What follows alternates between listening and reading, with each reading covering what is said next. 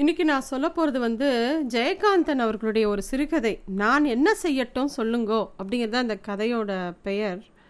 இதை படிக்கும்போது ரொம்ப நமக்கு நம்ம என்னெல்லாம் இழந்திருக்கோம் எப்படி இருந்தது வாழ்க்கை முறை அப்படிங்கிறதெல்லாம் ஆச்சரியமாக இருக்குது ரெண்டாவது இந்த கதையை வந்து ஒரு ஃபர்ஸ்ட் பர்சனில் எழுதியிருக்கார் இந்த கதையை. அதாவது இந்த கதையில் இருக்கக்கூடிய ஒரு முக்கியமான பாத்திரம் தன்னோட பார்வையில் தன்னோட கதையே அப்படியே சொல்லிட்டு வர மாதிரி ஒரு நடை இது. ஃபஸ்ட் பர்சன் ஸோ இப்போ நான் கதை சொல்லும்போது அதை அப்படி சொன்னால் நான் ஏதோ வாசிக்கிற மாதிரி இருக்கும் அந்த கதையை. அதனால அந்த மாதிரி இல்லாமல் நான் தேர்ட் பர்சனில் இந்த மாதிரி இந் இந்த ஒரு அம்மா இப்படி பேச ஆரம்பிக்கிறாங்கன்னு சொல்லி தான் இந்த கதையை நான் சொல்லணும்.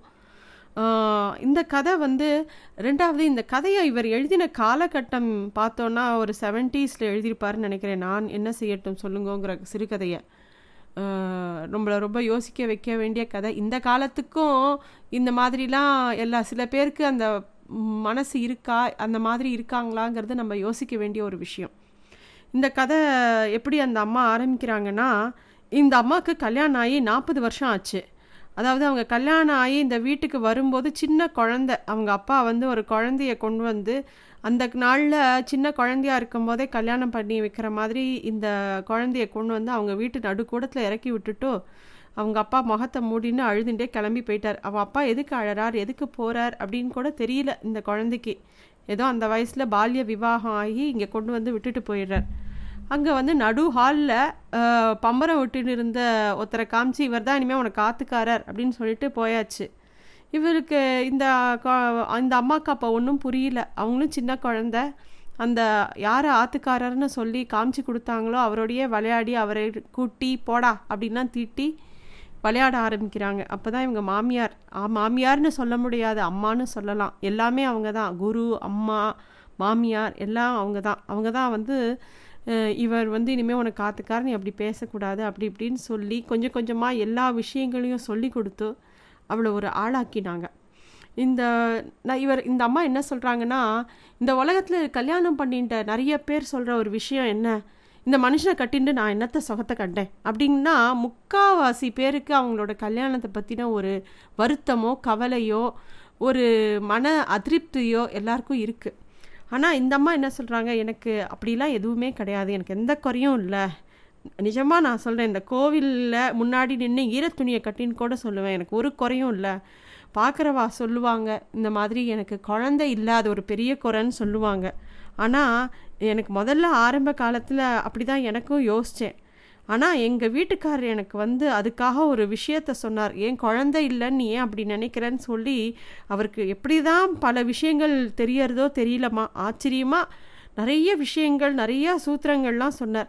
அவர் சொன்ன சாஸ்திரங்களும் வேதங்களும் நிரூபணங்களும் அவர் எடுத்து சொல்லி கொடுக்கும்போது எல்லா சந்தேகங்களும் எனக்கு போய் என்னோட அஜ்ஞானம் போய் என்னோட கவலையும் போய் அவரோட பேசினாலே ஏதோ ஒரு பலம் ஒரு வாக்கு பலம் அவர்கிட்ட இருக்குது அவருக்கு அப்படி ஒரு ஞானம். அவர் சொன்னதுனால அதுக்கப்புறம் நான் வந்து எ- எனக்கு குழந்தை இல்லை அப்படிங்கிற வி ஒரு விஷயத்தை நினச்சி நான் வருத்தப்படுறதே இல்லை. அவருக்கு சக தர்மினியாக இருக்கிறத நான் ரொம்ப சந்தோஷமாக நினைக்கிறேன் அப்படின்னு அந்த அம்மா சொல்கிறாங்க இந்த மாதிரி நிறைய இடத்துல அவங்க கணவரை பற்றி அப்படியே சொல்லிகிட்டே வராங்க. அவர் க கணவர் வந்து ஒரு மகா வித்வான் ஸ்ரீமான் அப்படின்னு சொல்லி அவர் பேரை சொன்னாலே இந்த ராஜதானி பூரா தெரியும். அவ்வளோ பெரிய மனுஷர் அவர். அவ்வளோ பெரிய ஞானி. அது மட்டும் இல்லை சென்னப்பட்டினத்துலேருந்து காசி வரைக்கும் அவரோட புகழ் பெருசாக பர பரவி இருக்கு. அவர்கிட்ட படித்தவர் அவர் வீ அவங்க வீட்டில் நிறைய பேர் கூட மாட வேலை செஞ்சு அவர்கிட்ட நிறைய பேர் விஷயங்கள்லாம் கற்றுண்டு இப்போ எங்கேயெல்லாமோ பெரிய பெரிய பதவியில் இருக்காங்க. என்ன நம்ம குழந்த பெற்று நம்ம வளர்த்து அப்படின்னா தான் அதெல்லாம் வந்து நம்மளோடதுன்னு அர்த்தமா? நமக்கு நம்ம எத்தனை பேரை உருவாக்குறோமோ எல்லாருமே நம்ம குழந்தைகள் தானே. அப்படிங்கிறது இந்த அம்மாவோட புருஷனுக்கு அதுதான் எண்ணம். அதையே இவளுக்கும் புகட்டிட்டார் அவர். அதனால் அந்த அவங்க வீட்டு திண்ணை ஆகட்டும் சங்கர மடத்து திண்ணை ஆகட்டும் எதிர வரிசையாக குழந்தைங்களை உட்காத்தி வச்சுட்டு இவர் பண்ணுற வேத அபியாசம் நிறையா சொல்லி கொடுப்பார். அதை பார்க்கும்போது அந்த குழந்தைகளும் அவர் எப்படி தன்னோட நாவி கபலத்துலேருந்து கணீர்னு கணம் சொல்கிறாரோ அது மாதிரி தாங்களும் சொல்லணும்னு அந்த குழந்தைங்களும் அவரை மாதிரியே பாடி லாங்குவேஜு அதே மாதிரி அவரை மாதிரியே வயத்தை இருக்கின்ற அதுங்க குழந்தைகளும் அவரை மாதிரியே சொல்ல ட்ரை பண்ணோம். ஆனால் அவளுக்கு அந்த அளவுக்கு வராது. ஆனால் குரு எப்படியோ அப்படியே தாங்களும் சொல்லணும்னு அந்த குழந்தைகள் சொல்கிறத பார்த்தா இன்றைக்கி பூரா அதை கேட்டுட்டே இருக்கலாம் பார்த்துட்டே கண்குளிர இருக்கலாம்னு இந்த அம்மாவுக்கு தோணும். அவர் தான் சொல்லுவாராம். அடிக்கடி அவரோட கணவர் இந்த அம்மாவுக்கு சமாதானமாக சொல்லுவாராம் குழந்தைய பெற்றுக்கிறது ஒன்றும் பெரிய காரியம் இல்லை. அதுக்கு வயத்தை அடைச்சி வளர்க்குறதும் பெரிய காரியம் இல்லை. ஆனால் ஒரு குழந்தைக்கு அறிவும் ஒழுக்கத்தையும் நல்ல ஞானத்தையும் சொல்லி கொடுக்கறது தான் பெரிய காரியம். நாமெல்லாம் சாதாரண குழந்தைங்களை பெற்றவாங்கிற பேரை விட இந்த மாதிரி ஞானஸ்தகர்களை உருவாக்கணும் நிறைய பேரை. அதுதான் சிரேஷ்டமானது அப்படிங்கிறத அடிக்கடி அந்த அம்மாவுக்கு அவர் சொல்லிகிட்டே இருப்பாராம். ஒரு குருவோட பத்னிங்கிற இதில் இவங்களுக்கும் அதுதான் சத்தியம்னு மனசுக்கு படுறது. இவர்கிட்ட படித்த ஒரு பையன் பேர் வந்து சீமாச்சுன்னு கூப்பிடுவாங்க. ஸ்ரீனிவாச சாஸ்திரின்னு இப்போ பட்டணத்தில் பெரிய பண்டித ஸ்ரீனிவாச சாஸ்திரின்னு பேர். அவன் பெரிய ப்ரொஃபஸராக சம்ஸ்கிருத ப்ரொஃபஸராக இருக்கான். கேட்குறச்சே ரொம்ப சந்தோஷமாக இருக்குது பெத்தாதான் குழந்தையா என்ன? தங்கக்கிட்ட படிக்கிற எல்லா குழந்தைங்களும் அவா குழந்தைகள் தானே? அப்படின்னு அந்த அம்மா யோசிக்கிறாங்க. ஆனால் அந்த சீ சீமாச்சுவோட அம்மாவை எப்போ வழியில் கோவிலுக்கு போயிட்டு வரைச்ச வழியில் பார்த்தாலும் ஒரு நாளி அந்த அம்மா இவங்களை நிற்க வச்சு அந்த சீமாச்சுவை பற்றி ஒரே குத்தமாக சொல்லுவாங்களாம். அவன் என்ன என்னை கவனிச்சுட்டான் அவன் சொந்த எப்போ அப்படியே அவன் கல்யாணம் பண்ணிட்டு அவன் மனைவி வீட்டோடையே போயிட்டான் என்னெல்லாம் கண்டுக்கிறதே இல்லை அது இதுன்னு சொல்லுவாங்களாம். அப்படி சொல்லும்போது இந்த அம்மாவுக்கு ஆச்சரியமாக இருக்கும். அது எப்படி பெத்த பிள்ளைய ஒரு குத்தம் சொல்ல முடியும்? அவன் சௌக்கியமாக இருக்கிறத பார்த்து தான் சந்தோஷப்பட வேண்டாமா? அப்படி ஒன்றும் இந்த அம்மா ஒன்றும் கஷ்டப்படல. அவன் நல்லபடியாக தான் அவன் அம்மாவை வச்சுருக்கான். அந்த அம்மாவுக்கு அங்கே பட்டணத்தில் போக இஷ்டம் இல்லை. அதனால அந்த அம்மா இங்கே இருக்காங்க. ஆனால் இந்த அம்மா எதுக்கு இவ்வளோ குத்தம் சொல்கிறாங்க ஒருவேளை நான் என்னோட கணவரோட எல்லா விஷயங்களையும் தத்துவங்களையும் அவர் பேசுகிற பேச்சுக்களையும் கேட்கலைன்னா நானும் ஒரு சாதாரண மனுஷி மாதிரி அவங்களோட சேர்ந்து அந்த பையனை பற்றி சீமாச்சுவை பற்றி நானும் ஒரு குத்தத்தை பேசியிருப்பேன். ஆனால் இவர் சொன்ன புகட்டிய ஞானமானது என்னை அப்படிலாம் யோசிக்க வைக்கலை. எல்லாத்தையுமே அவர் மாதிரி கராரா தீர்க்கமாக அலசி பார்க்க என்னால் முடியாது. ஆனாலும் அவர் சொல்கிற வார்த்தைகள் என் மனசுக்குள்ளே எப்பயுமே இருக்குது அப்படின்னு இந்த அம்மா சொல்கிறாங்க அவரோட சாஸ்திரத்துக்கு தர்க்கத்துக்கு ஒத்து வராத ஒரு காரியத்தை லோகமே அவர் மேலே திணிச்சாலும் அவர் வந்து தூணு தள்ளி எறிஞ்சிடுவார் அப்பேற்பட்ட மேத அவர். அது மட்டும் இல்லை அவர் வந்து அவர் என்ன வாசிக்கிறாரோ என்ன யோசிக்கிறாரோ அதை அதை அப்படியே அவர் கடைப்பிடிப்பார். அவர்கிட்ட நிறைய பேர் வந்து அறிவுரை கேட்டு அவங்க வீட்டுக்கு வருவாங்க. ஒருத்தர் கூட நீங்கள் சொல்கிறது சரியில்லை சுவாமின்னு இது வரைக்கும் சொன்னதே கிடையாது. அவர் என்ன சொல்கிறாரோ எது பிரமாணங்கிறாரோ அதை கேட்டு அப்படியே கேட்டுன்னு போவாங்க. அவங்கெல்லாம் திண்ணையில் உட்காந்து இவரோட பேசின்னு இருக்கும்போது இந்த அம்மா அந்த செவருக்கு பின்னாடி அமைதியாக உட்காந்து அவர் பேசுகிற அத்தனை விஷயத்தையும் கேட்டுப்பாங்க. அவர் திடீர்னு பேசுகிற சில விஷயங்கள் சாஸ்திர ஞானம்லாம் புரியாமல் இருக்கும். சில சமயம் அவர் இங் ஆங்கிலத்தில் பேசுவார். இந்த ஆங்கிலத்தில் அவர் எப்போ கற்றுண்டாரு இந்த அம்மாவுக்கு ஆச்சரியமாக இருக்கும். வந்து குழந்தையிலேருந்து பார்த்துட்டே இருக்கார். ஒரு சமயம் யாரோ ஒருத்தர் வந்து அவர்கிட்ட சம்ஸ்கிருதம் கற்றுக்கணும்னு ஒரு வயசானவர் வரும்போது அவருக்கு ஆங்கிலம் தெரியும்னு உடனே இவர் வந்து அவர்கிட்ட ஆங்கிலத்தை கற்றுண்டு அவருக்கு சம்ஸ்கிருதம் சொல்லி கொடுத்துட்டு அது மட்டும் இல்லாமல் அந்த ஆங்கிலத்துக்கு உண்டான பல பரீட்சைகளை கொண்டு எழுதி எழுதி பாஸ் பண்ணி அவர் வந்து தன்னைத்தானே எல்லா சமயமும் படிச்சுண்டு நிறைய புஸ்தகங்கள்லாம் எழுதி இப்போ அவர் எழுதின புஸ்தகங்கள் பல புஸ்தகங்கள் இப்போ பெரிய பெரிய கல்லூரிகளில் பாட புஸ்தகமாக இருக்குது இதெல்லாம் கேட்கும்போது இவ இந்த அம்மாவுக்கு ரொம்ப ஆச்சரியமாகவும் ரொம்ப சந்தோஷமாகவும் இருக்கும். அதுவும் காசியில் நடந்த பல மாநாடுகளை இவர் கூட்டு இவருக்கு பெரிய மரியாதை பண்ணி இந்த அம்மாவும் அப்போ கூட போயிருக்கும்போது அவருக்கு என்னெல்லாமோ பட்டம் கொடுத்து நிறைய பதக்கம் கொடுத்து ரொம்ப மரியாதையாக நடத்தினான் அதெல்லாம் பார்க்கும்போது ரொம்ப ஆச்சரியமாக இருந்தது. திரும்பி வரைச்ச பட்டணத்தில் அந்த சீமாச்சு வீட்டில் தான் இவரும் அவரோட மனைவியும் தங்குறாங்க.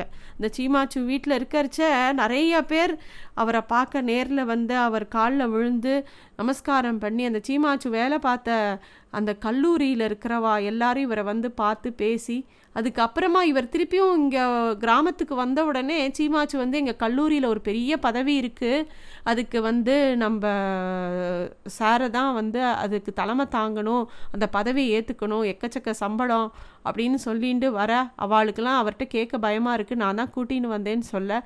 இவர் வந்து அவள்லாம் வரவும் இவர் வந்து அதெல்லாம் ஒன்றும் எனக்கு சரிப்படாது அப்படின்னு சொல்லிட்டு அனுப்பிச்சுட்ற இந்த அம்மாவுக்கு அந்த சீமாச்சு போட்டுன்னு இருக்கிற பேண்ட்டு ஷர்ட்டு கோட் இதெல்லாம் பார்க்கும்போதே விசித்திரமாக இருக்குது இவ ஆத்துக்காரரோ ஒரு எறும் பஞ்சகஜம் கட்டிண்டு குடுமி வச்சுண்டு சட்டை கூட போட்டுக்காம ஒரு வைதிகமான ஒருத்தர் அவர் எப்படி பட்டணத்தில் போய் ஒரு பெரிய தொழில் பெரிய உத்தியோகத்தை எடுத்துப்பார் அப்படின்னு ஆச்சரியமாக இருக்குது ஆனால் அவ கேட்டு இவர் மறுக்கவும் இந்த அம்மா வந்து உங்களுக்கே அந்த உத்தியோகத்தை ஒத்துண்டா என்ன?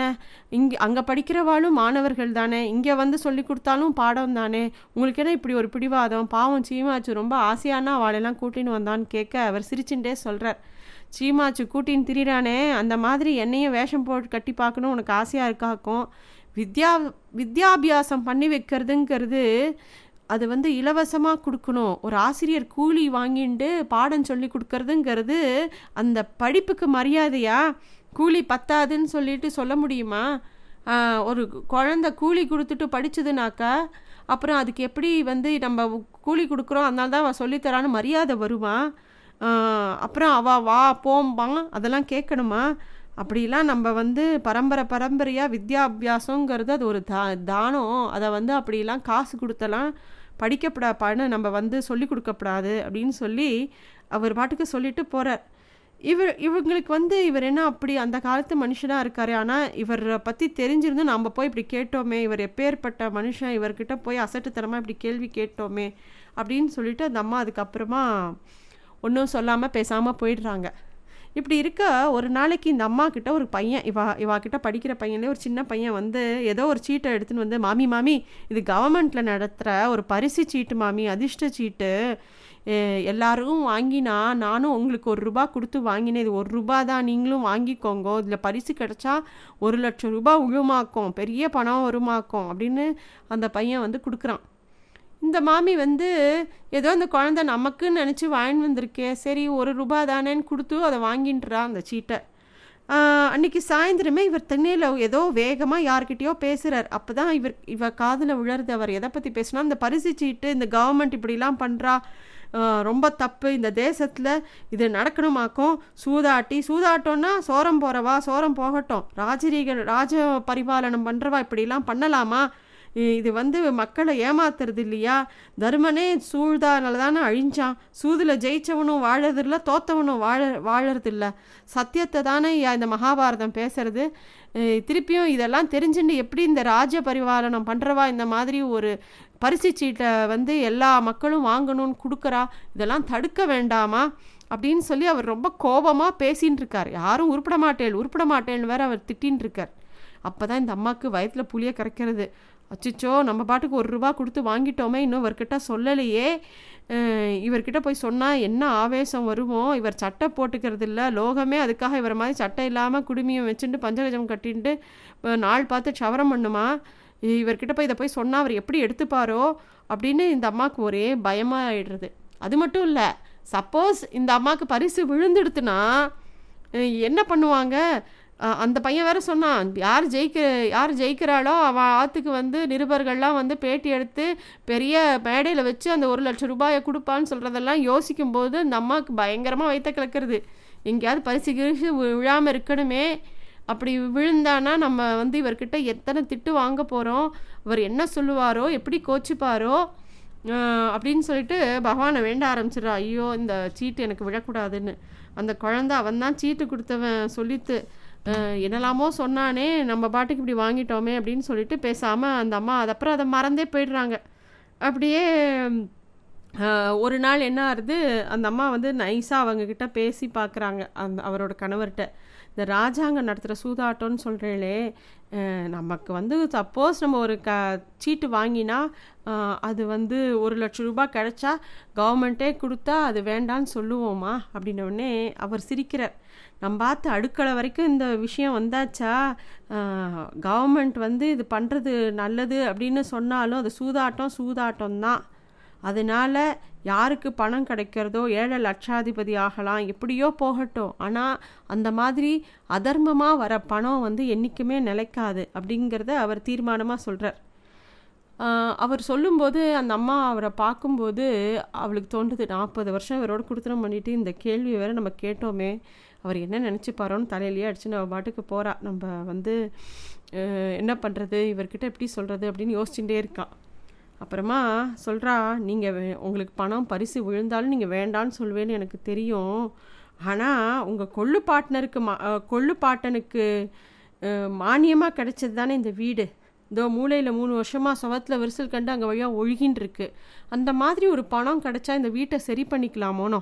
அது தப்பா? அப்படின்னு அந்த அம்மா கேட்குறா அவர் வந்து உடனே நீ பேசுகிறத பார்த்தா உனக்கிடமோ அந்த சீட்டு வாங்க ஒரு ஆசை அப்படி தானே அப்படின்னோடனே பேசாமையே இருக்க அந்த அம்மா பதிலே சொல்லலை. உடனே இவர் சொல்கிறார் அசடே ஆசை தான் மானத்துக்கே சத்ரு. அதில் பரிசு வாங்கிறதுனால தான் அது தப்புன்னு நான் சொல்லலை. வந்தாலும் அது அதர் அதர்மமாக வந்த எதுவுமே நிலைக்காது. நீ சொன்னியே எங்கள் கொள்ளு பாட்னரை பற்றி அவள்லாம் உஞ்சுருத்தி பண்ணி தான் மகா மேதைகளாக இருந்தாள் உனக்கு தெரியுமா? உஞ்சுவிருத்தி போவா போகிறவாள்லாம் மறுமே மறு வேலைக்கு மீதி இல்லாமல் அளவுக்கு தான் அந்த பாத்திரம் இருக்கும். ஸ்லோகத்தை சொல்லிட்டு வீதி வீதியாக நடப்பாள் வீட்டுக்குள்ளேருந்து அந்த ஆத்த அந்தந்த ஆத்து குழந்தைங்க கையால் தான் ஒரு பிடி அரிசியாக அவள் கொண்டு வந்து போடுவாள் ஏன் குழந்தைங்களோட கைனா அந்த கை வந்து அந்த அளவு சின்னதாக இருக்கும். அப்போ வந்து அந்த தெருவில் வந்து ஒருத்தர் விஞ் முஞ்சு விருத்திக்கு வரான்னா அந்த தெருவில் இருக்கிறவ அத்தனை பேரும் அரிசி கொடுக்கணும்னு ஆசைப்போ ஆசைப்படுவாள் அந்த அரிசியை போட்ட உடனே அவள் எடுத்து திருப்பி அது அக்ஷத மாதிரி அவள் கையில் போடுறது வந்து அது ஒரு ஆசீர்வாதம். அதனால எல்லாருக்கும் அந்த தானம் கொடுக்கறதுக்குண்டான சந்தர்ப்பத்தை கொடுக்கணுங்கிறதுக்காக இப்போ ஒருத்தரே வந்து கை நிறையா ரெண்டு படி அரிசியை போட்டுட்டா அவர் எதுக்கு இந்த தெருமுழுக்க போய் உஞ்சு விருத்தி எடுக்க போகிறார் எடுக்க முடியாது. இல்லையா? அப்படி இருக்கிறத ஒவ்வொருத்தர் கையிலையும் ஒரு குழந்தை கையில் கொடுத்தனுப்போ அப்போ தான் எல்லாருக்குமே வந்து அந்த தர்மம் பண்ணக்கூடிய ஒரு சந்தர்ப்பம் கிடைக்கும்னு அந்த நாளில் அந்த மாதிரிலாம் வச்சுருந்தா. அந்த அளவுக்கு தான் அவள் வாங்கிப்பா. வாங்கிட்டு அதுக்கப்புறமா ஆற்றுல வந்து அதுக்குண்டான சமையலை பண்ணி சாப்பிட்டு மறுநாள் திருப்பி உஞ்சுவருத்திக்கு போவாள் போவா. ஏன் மொத்தமாக வாங்கி வச்சுட்டு ஒரு மாதம் வச்சுட்டு சமைக்க முடியாதா? ஒரு பிராமணம் அப்படி பண்ண முடியாது பண்ணக்கூடாது. அப்படி இருக்க அரசாங்கம் வந்து லட்சாதிபதிகளை உருவாக்குறேன்னு அவன் கிளம்பலாம். அதுக்கோசரம் நம்மள மாதிரி ஒரு சதுர்வேத பண்டிதர்கள் வந்து இதெல்லாம் எடுத்துக்கக்கூடாது. ஒரு ஞானஸ்தனை ஒரு சதுர்வேத பண்டிதனை அரசாங்கனால் உருவாக்க முடியுமா? இந்த மாதிரி பேராசக்காரால் தான் உருவாக்க முடியும் அப்படின்னு அவர் பாட்டுக்கு சொல்லிகிட்டே போகிறார் இந்த அம்மாவுக்கு வந்து என்ன பண்ணுறதுனே தெரியல. பேசாமல் அமைதியாக ஆயிடுறா. இதெல்லாம் நடந்து ஒரு பத்து பதினஞ்சு நாள் ஆயிடுறது. திடீர்னு ஒன்றா அந்த குழந்தை எவன் சீட்டு கொடுத்தானா ஒரு பேப்பர் எடுத்துன்னு வேகமாக வரான் பரிசு கடிச்சவன் நம்பர்லாம் இதில் இருக்கான் உங்கள் நம்பர் இது கொண்டு வாங்க. சீட்டு நம்ம பார்க்கலான்னு இந்த மாமிக்கு தூக்கி வாரி போடுறது. எங்கேயாவது அதில் நம்பர் இருந்து அது வந்து ஊர் முழுக்க பரவிடுத்துனா இப்பேற்பட்ட மனுஷர் இவர் இவரோட சகதர்மினி நான் நான் இந்த சீட்டு வாங்கினேன்னு ஊர் முழுக்க படிச்சொல்ல ஆயிடுமே அதனால அதெல்லாம் வேண்டாம் தம் வேண்டாம்ப்பா. எங்கே வச்சேனே அந்த சீட்டு தெரியலப்பா. காணோமேடாப்பா. அப்படின்னோடனே அந்த குழந்தைக்கு அப்படியே கோ முகமே வாடி போச்சு. கோச்சுக்கிற மாதிரி மூஞ்சி வச்சுட்டு அந்த பேப்பரை அங்கேயே போட்டு அவன் கிளம்பி போயிடுறான். அந்த மாமி அந்த பேப்பரை எடுத்துகிட்டு போய் தன்னோட சீட்டை எடுத்து வச்சுட்டு மாமிக்கு எழுத படிக்க தெரியாதே தவிர நம்பர் தெரியும். இந்த நம்பரும் அந்த நம்பரும் ஒன்றா இருக்கா? அப்படின்னு வச்சு பார்க்குறா நிஜமாகவே அந்த மாமியோட நம்பரும் அந்த பரிசு சீட்டில் யாரெல்லாம் ஜெயிச்சிருக்கான்னு போட்டிருக்கிற நாலஞ்சு நம்பரில் முதல் நம்பர் இந்த மாமியோட நம்பர். அவள் வச்சுருக்கிற சீட்டில் இருக்கிற நம்பரே வந்திருக்கு. அப்படின்னா ஒரு லட்சம் ரூபாய் எனக்கே அடி அதிர்ஷ்டம் அடிச்சிருக்கா அப்படின்னு சொல்லி அந்த மாமி அப்படியே ஆச்சரியப்பட்டு போகிறா மத்தியானம் அவர் வரார் ஆற்றுக்கு பேசாமல் கொண்டு போய் அந்த சீட்டையும் அந்த பேப்பரையும் கொண்டு போய் அவர் கால் அடியில் வச்சுட்டு மாமி அப்படியே விழுந்து சேவிச்சு என்னை மன்னிச்சிடுங்கோ அப்படின்னு அழறா. அப்போ சொல்கிறா மாமி நான் விளையாட்டாக அந்த உங்ககிட்ட படிக்கிற குழந்தை ஏதோ வற்புறுத்தி வற்புறுத்தினான்னு சொல்லிட்டு இந்த சீட்டை வாங்கினேன். அதை பற்றி எனக்கு அவ்வளோவா தெரியாது அப்போது நீங்கள் சொன்னப்புறம் தான் இந்த கவர்மெண்ட் இப்படிலாம் பண்ணுறான்னு எனக்கு தெரியும். நமக்கு எங்கே விழப்போகிறதுன்னு நானும் மறந்துட்டேன். கடைசியில் பார்த்தா நமக்கு பரிசு விழுந்திருக்கு. இப்போ இப்படி ஆயிடுத்து. நான் என்ன பண்ணினேன் என்ன பண்ணுறது நீங்கள் என்னை வந்து மன்னிக்கணும். நீங்கள் என்னை வந்து மன்னிச்சு என்னை ஏற்றுண்டே ஆகணும்னு அழற அந்த மாமி. அவர் ஒன்றுமே சொல்லலை. சிரிக்கிறார். சிரிச்சுட்டே இந்த மாமியை தூக்கி நிறுத்தி முகத்தில் கொஞ்சம் கூட சிரிப்பு மாறாமல் சொல்கிறார் ஓ அப்போ நீ லட்சாதிபதி ஆயிட்ட சபாஷ். இது நான் நான் சம்மந்தப்படாமல் நீயே தேடிண்ட சம்பத்து. எனக்கு வந்து என் காலை கிட்ட கொண்டு வச்சு இந்த பாவத்தை என் தலையில் கட்டாத.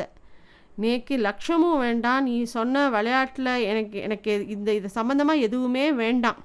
இன்னும் ஒரு பத்து பிள்ளைகள் கிடச்சா போதும். நான் வந்து மேற்கொண்டு வே அவளுக்கு பாடம் சொல்லி கொடுக்க தான் ஆசைப்பட்றேனே தவிர இந்த பணங்கிறது வந்து என் என் எனக்கு எந்த சம்பந்தமும் கிடையாது. நான் எப்போவுமே உஞ்சு விருத்தி பிராமணன் தான் என் தோப்பம் பாட்டன் எல்லாரும் வந்த வழி அதுதான். ஒரு லட்சாதிபதிக்கு புருஷனாக இருக்கிற அந்தஸ்து குணம் எனக்கு கிடையாது அப்படின்னு அவர் பாட்டுக்கு பேசுகிறார் ஏன் இப்படிலாம் பிரித்து பிரித்து பேசுகிறேன் இப்போ நான் என்ன பண்ணணும்னு சொல்லுங்கோ. நான் என்ன பண்ணட்டும்? அப்படின்னு சொல்லி அந்த அம்மா வந்து அழறா. கொஞ்சம் கூட மனசில் பசை இல்லாமல் இப்படி அவர் பாட்டுக்கு சிரிக்கிறாரு பேசுகிறாரு அப்படின்னு சொல்லிட்டு அவர் பாட்டுக்கு சொல்கிறார் எனக்கு இப்போ பாடசாலைக்கு போகிற நேரமாச்சு. நீ வந்து இந்த பணத்தை எடுத்துட்டாலும் சரி இல்லை இதை கிழிச்சு போட்டாலும் சரி எனக்கு அதை பற்றி ஒன்றும் இல்லை. எனக்கு குழந்தைகளுக்கு போய் பாடம் எடுக்கணும். நீ வந்து இந்த பணத்தெல்லாம் வச்சுன்னு ஜம்முன்னு வாழ்ந்தாலும் சரி இல்லை நீ வந்து இதை கிழிச்சு போட்டுட்டோ என் மனைவியாக எப்பயும் போல் என் கூட இருந்தாலும் சரி அப்படின்னு சொல்லிட்டு அதை நீ முடிவு பண்ணிக்கோ. நான் இதெல்லாம் சொல்ல மாட்டேன். எனக்கு நாடி ஆறுது. நான் பள்ளிக்கூடத்துக்கு போகணும்னு அவர் கிளம்பிடுறார் இப்போ இந்த மாமி கேட்குறா யோசிக்கிறா. இதுக்கு நான் என்ன செய்யலாம்? சொல்லுங்கோன்னு மாமி யோசிச்சுட்டே இருக்கா. தெய்வமே ஒரு லட்சம். ஒரு லட்சம்னா ஒரு லட்சம். அதிர்ஷ்ட லக்ஷ்மியை நிர்தாட்சியமாக கீழ்ச்சி எறியறதா அவர் கையில் கொடுத்தா கீழ் கீழ்ச்சி எரிஞ்சிடுவார். ஏன்னா அவர் ஞானஸ்தன். நம்மள மாதிரி அஜ்ஞானிகளுக்கு இது ஆகிற காரியமா? எத்தனை லட்சத்தை விடையும் இவர் வசதி தான். ஆனால் இல்லைங்கலை ஆனால் இந்த ஒரு லட்சத்தை கால் தூசுங்கிறாரே. உஞ்ச விருத்தி எடுத்து வாழ்க்கையை ஓட்டலாங்கிறாரே.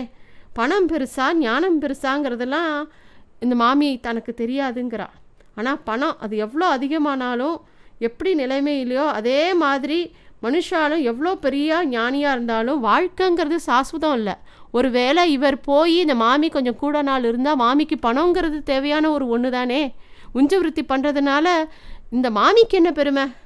எல்லாரும் பிச்சைக்காரின்னு தான் சொல்ல போகிறா கட்டினவளை பிச்சைக்காரியை விட்டுட்டான்னு இந்த மகா ஞானியை சொல்ல போகிறா அவர் கிழிச்சி எழுதியலாம் இந்த பரிசு சீட்டையோ இந்த பணத்தையோ வேண்டாம் நிர்தாட்சியமாக இருக்கலாம். இந்த மாமி என்ன பண்ணுறது இந்த மாமி அந்த கையில் சீட்டை வச்சுன்னு அப்படியே யோசித்து கேட்குறா நம்மளை பார்த்து கேட்குறா இதை நான் என்ன செய்யட்டும் சொல்லுங்கோ. நான் என்ன செய்யட்டும் சொல்லுங்கோ.